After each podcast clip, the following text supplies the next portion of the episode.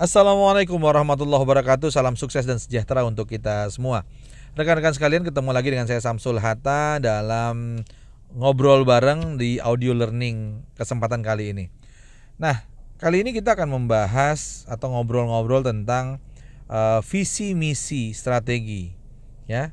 Eh, bukan misi visi strategi. Uh, visi dulu ya. Eh, misi dulu atau visi dulu ya? Oke, okay. oke okay lah gitu ya. uh, misi dulu baru visi boleh, visi dulu baru misi boleh. Karena memang ada dua pendekatan, oke okay ya. Ada dua pendekatan rekan-rekan sekalian, atau ada dua mazhab saya biasa sampaikan. Ada mazhab atau pendekatan yang visi, misi, strategi, ya, atau pendekatan yang berikutnya adalah misi dulu, baru visi, lalu strategi. Nah, saya awalnya uh, di dulu banget ya saya juga menggunakan visi misi strategi gitu ya. Nggak visi dulu baru misi. Masa kan visi itu adalah sesuatu yang ingin kita dapatkan dan kemudian misi adalah bagaimana langkah-langkah mencapainya atau uh, cara mencapainya dan strategi itu adalah langkah lebih detail dari misi gitu. Itu uh, pengertian saya dulu. Dan kemudian uh, saya pernah ngobrol-ngobrol dengan uh, seorang teman dan oke okay, dari situ saya dapat uh, ini baru ya. Dapat apa uh, pemahaman baru yang benar juga ya saya bilang. Karena misi dulu baru visi katanya. Karena misi adalah sebuah alasannya alasan keberadaan alasan kenapa kita perlu melakukan atau alasan kenapa kita atau nilai-nilai ingin kita capai gitu. Dan kemudian misi atau visi visi itu adalah bentuknya seperti apa. Lalu strategi adalah langkah-langkahnya. Benar juga gitu Lantas saya sempat beralih ke dari pendekatan yang pertama, dari mazhab yang pertama saya pindah ke mazhab yang kedua. Nah, hal yang menarik lagi adalah ketika ini dibahas, saya, saya mendapatkan sebuah insight yang luar biasa. Ya, itulah uh, ya memang kita perlu belajar itu berkelompok ya. Jadi bisa saling bisa saling membedah, mengingatkan, saling memberikan masukan-masukan gitu ya. Dan saya mendapatkan insight yang luar biasa tentang misi, visi atau visi misi Nah, adalah dua pendekatan ini dua-dua benar. Gak ada yang salah. Dua-duanya bisa diimplementasikan, dua-duanya bisa optimal ketika mengimplementasikan. Walaupun dengan pendekatan yang berbeda. Kenapa pendekatannya berbeda? Mari kita lihat satu persatu teman-teman sekalian. Jadi, untuk yang pendekatan visi, misi, strategi atau dalam uh, learning uh, audio learning kali ini kita sebut saja pendekatan pertama ya.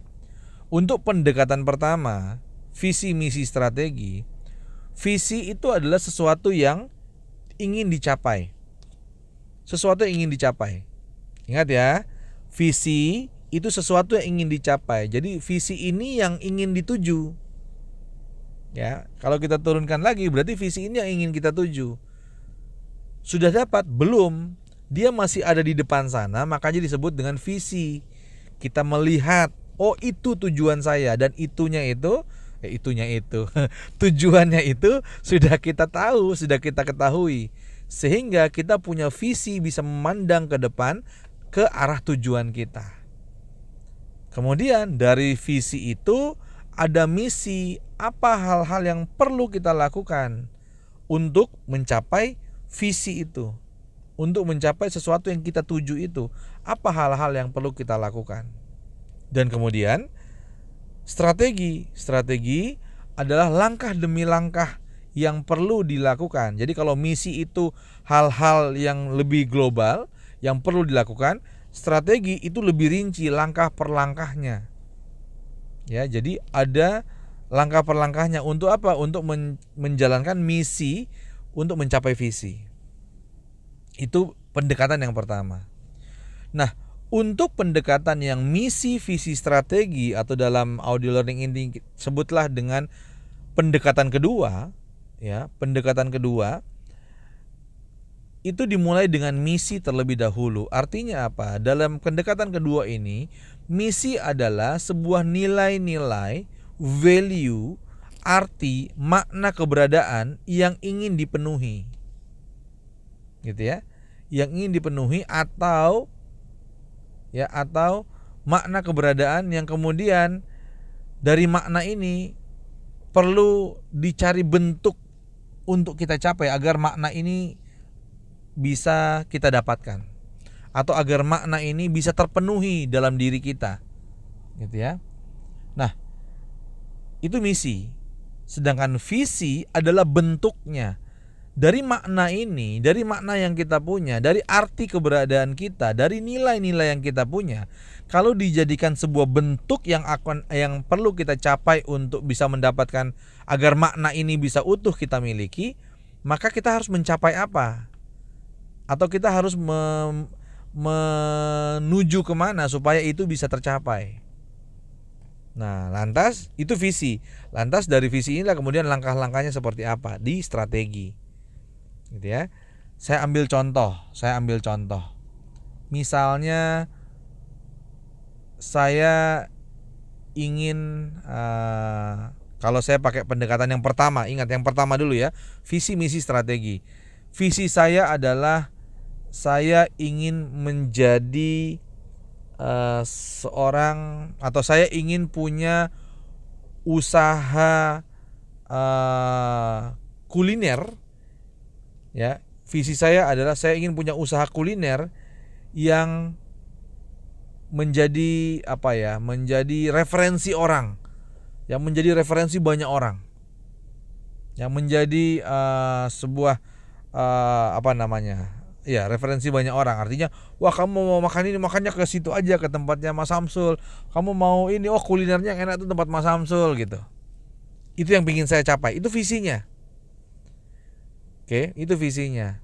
Nah, misinya, misinya, oke, saya berarti perlu apa nih yang dilakukan supaya bisa mencapai visi itu? Oh, saya perlu cari, uh, ya, mem, men, mengumpulkan menu-menu makanan yang enak, ya, yang murah, yang disukai banyak orang, gitu. Ya, itu misinya. Strateginya satu bikin uh, masakan, dua uh, satu misalnya bikin uh, cari tempat, dua setelah cari tempatnya dapat bikin uh, warung atau bikin uh, restonya, tiga ini empat ini dan itu, dan itu strategi detailnya. Nah itu pendekatan yang pertama. Kalau pendekatan yang kedua dengan contoh yang sama, misal saya tuh ingin bagaimana ya caranya supaya saya lebih bisa banyak ketemu orang, saya bisa banyak melayani orang, saya bisa membuat orang tuh happy. Gitu ya. Misal itu adalah ketika kita mencari arti kita dulu atau nilai-nilai yang kita yang kita punya. Value yang kita miliki. Gitu ya. Jadi uh, value dari value tersebut ya, dari value tersebut bentuknya apa? Oke, bentuknya adalah saya pingin buat sebuah tempat makan kuliner resto yang di mana orang bisa nongkrong di situ, banyak orang ngumpul, saya juga bisa melayani mereka, ya. Kemudian saya juga bisa ketemu juga banyak orang di situ. Artinya dengan dibuatnya bentuk ini, bentuk resto ini, misi saya tadi bisa terpenuhi. Bisa dipahami ya? Oke, misi saya bisa terpenuhi. Nah, bentuknya apa? Bentuknya resto, visinya resto. Jadi visi itu sesuatu bentuk yang perlu saya capai, perlu saya dapatkan supaya misi saya terpenuhi. Ya, jadi itu eh, apa namanya yang untuk pendekatan kedua. Dari situlah kemudian saya susun langkah-langkahnya untuk biar bisa mencapai visi ini. Cukup jelas ya? Mudah-mudahan cukup jelas. Jadi restonya dapat, bentuk resto itu sama-sama, ya. Kalau kita lihat persamaan dari dua pendekatan ini, persamaannya sama-sama di visi. Visinya sama, visi berupa sebuah bentuk yang perlu dicapai. Nah, perbedaan signifikan adanya di misi di dua pendekatan ini. Di mana pendekatan yang pertama Misi adalah hal-hal yang perlu dilakukan untuk mencapai visi. Sedangkan pendekatan yang kedua, misi adalah sebuah alasan, sebuah arti, sebuah makna keberadaan atau nilai-nilai yang ingin dipenuhi. Ya, nilai-nilai yang ingin dipenuhi sehingga untuk memenuhinya muncullah bentuk yang kita sebut dengan visi.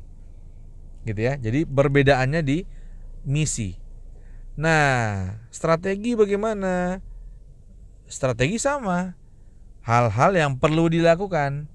Ya, langkah-langkah yang perlu dilakukan gitu. Jadi perbedaan signifikan dari dua mazhab ini, mazhab ya, dua pendekatan inilah ya, itu sama-sama uh, atau perbedaan signifikannya ada di misi. Nah, terserah kita mau gunakan yang mana. Pendekatan yang pertama boleh, pendekatan yang kedua boleh. Kalau bedanya kalau pendekatan kedua kita akan fokus pada dasar atau why-nya ya. Sesuatu yang menjadi dasar kita bergerak. Sesuatu yang menjadi alasan kenapa kita perlu melakukan untuk mencapai visi tadi. Atau untuk mendapatkan misi tadi kan gitu. Nah, dengan cara mencapai visinya. Sedangkan yang pertama dia tidak fokus pada why-nya. Dia fokus pada apa tujuannya dan apa langkah-langkahnya. Gitu. Perbedaannya di situ. Boleh kita mau cari yang mau menggunakan yang pertama yang kedua boleh karena berbedanya di misi Sedangkan kalau kita lihat teman-teman sekalian, pencapaiannya sama-sama visinya sama, ya. Artinya arti dari visi tersebut dua-dua dua mazhab ini sepakat visi itu sesuatu yang akan dicapai. Sesuatu yang perlu dicapai atau dituju gitu. Nah, ada strategi, strateginya sama gitu ya. Strateginya sama. Pasal yang ada yang mengatakan bahwa uh, yang pertama ini strategi itu jadi jadi nggak jelas antara strategi dengan misi. Oke, tapi kemudian pihak yang pertama yang menggunakan mazhab yang pertama mengatakan beda dong. Yang satu kan mendapat apa melakukan apa dan bagaimana langkah-langkahnya. Ya, ya visi apa sorry misi itu adalah apa yang perlu dilakukan. Kemudian strategi adalah langkah-langkah detailnya. Ya boleh-boleh saja. Gitu ya. Tapi intinya itu bukan hal untuk diperdebatkan, tapi satu hal yang perlu kita tarik di sini adalah dua-dua ya dua pendekatan ini mempunyai tujuan. Artinya apa? Saat kita mau menjalankan sesuatu, baik itu usaha, baik itu hal-hal yang sifatnya keluarga, hal-hal yang sifatnya pribadi, maka kita perlu punya visi. Ya, kita perlu punya visi. Baik pendekatan pertama maupun kedua, sama-sama punya visi, sama-sama punya tujuan yang jelas. Nah inilah kemudian jadi uh, pokok bahasan kita atau uh, inti bahasan kita di uh, kesempatan kali ini adalah so berarti kita punya visi. Dari visi itu ya dari visi itulah kemudian kita lihat kita detailkan.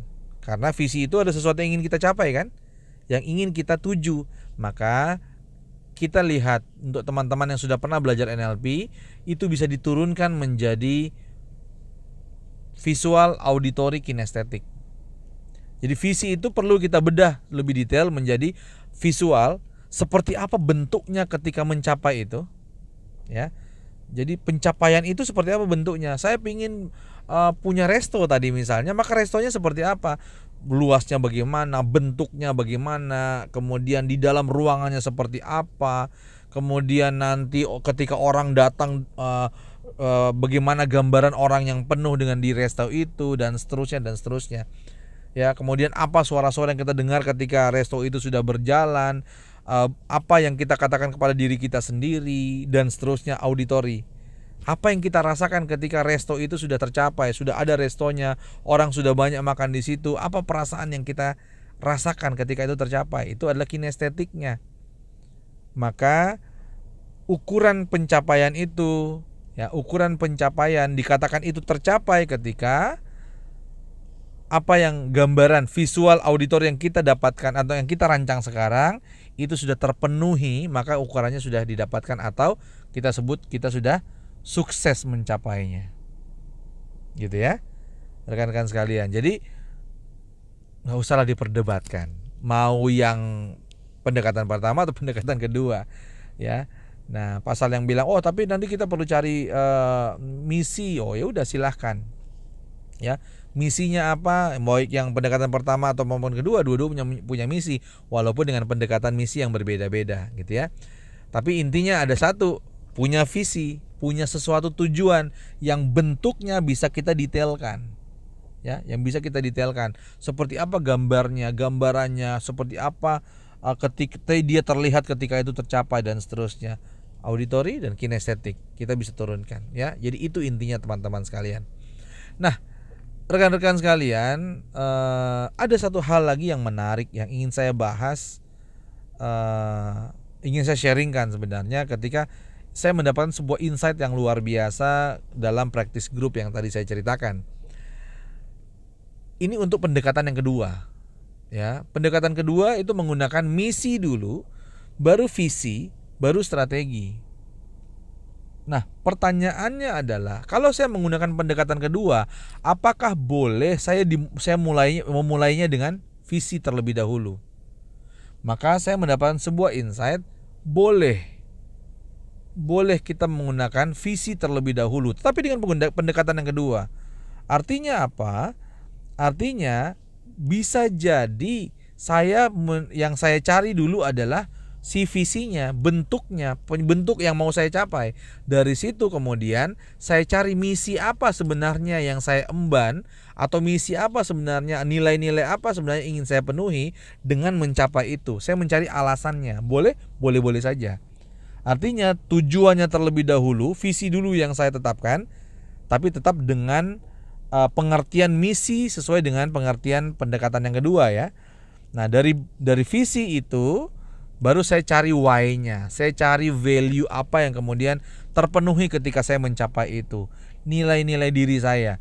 Atau saya cari kemudian ah makna, makna keberadaan saya, makna kebermanfaatan di diri saya yang kemudian saya dapatkan atau bisa saya berikan ketika saya mencapai atau saya menuju ke visi tersebut.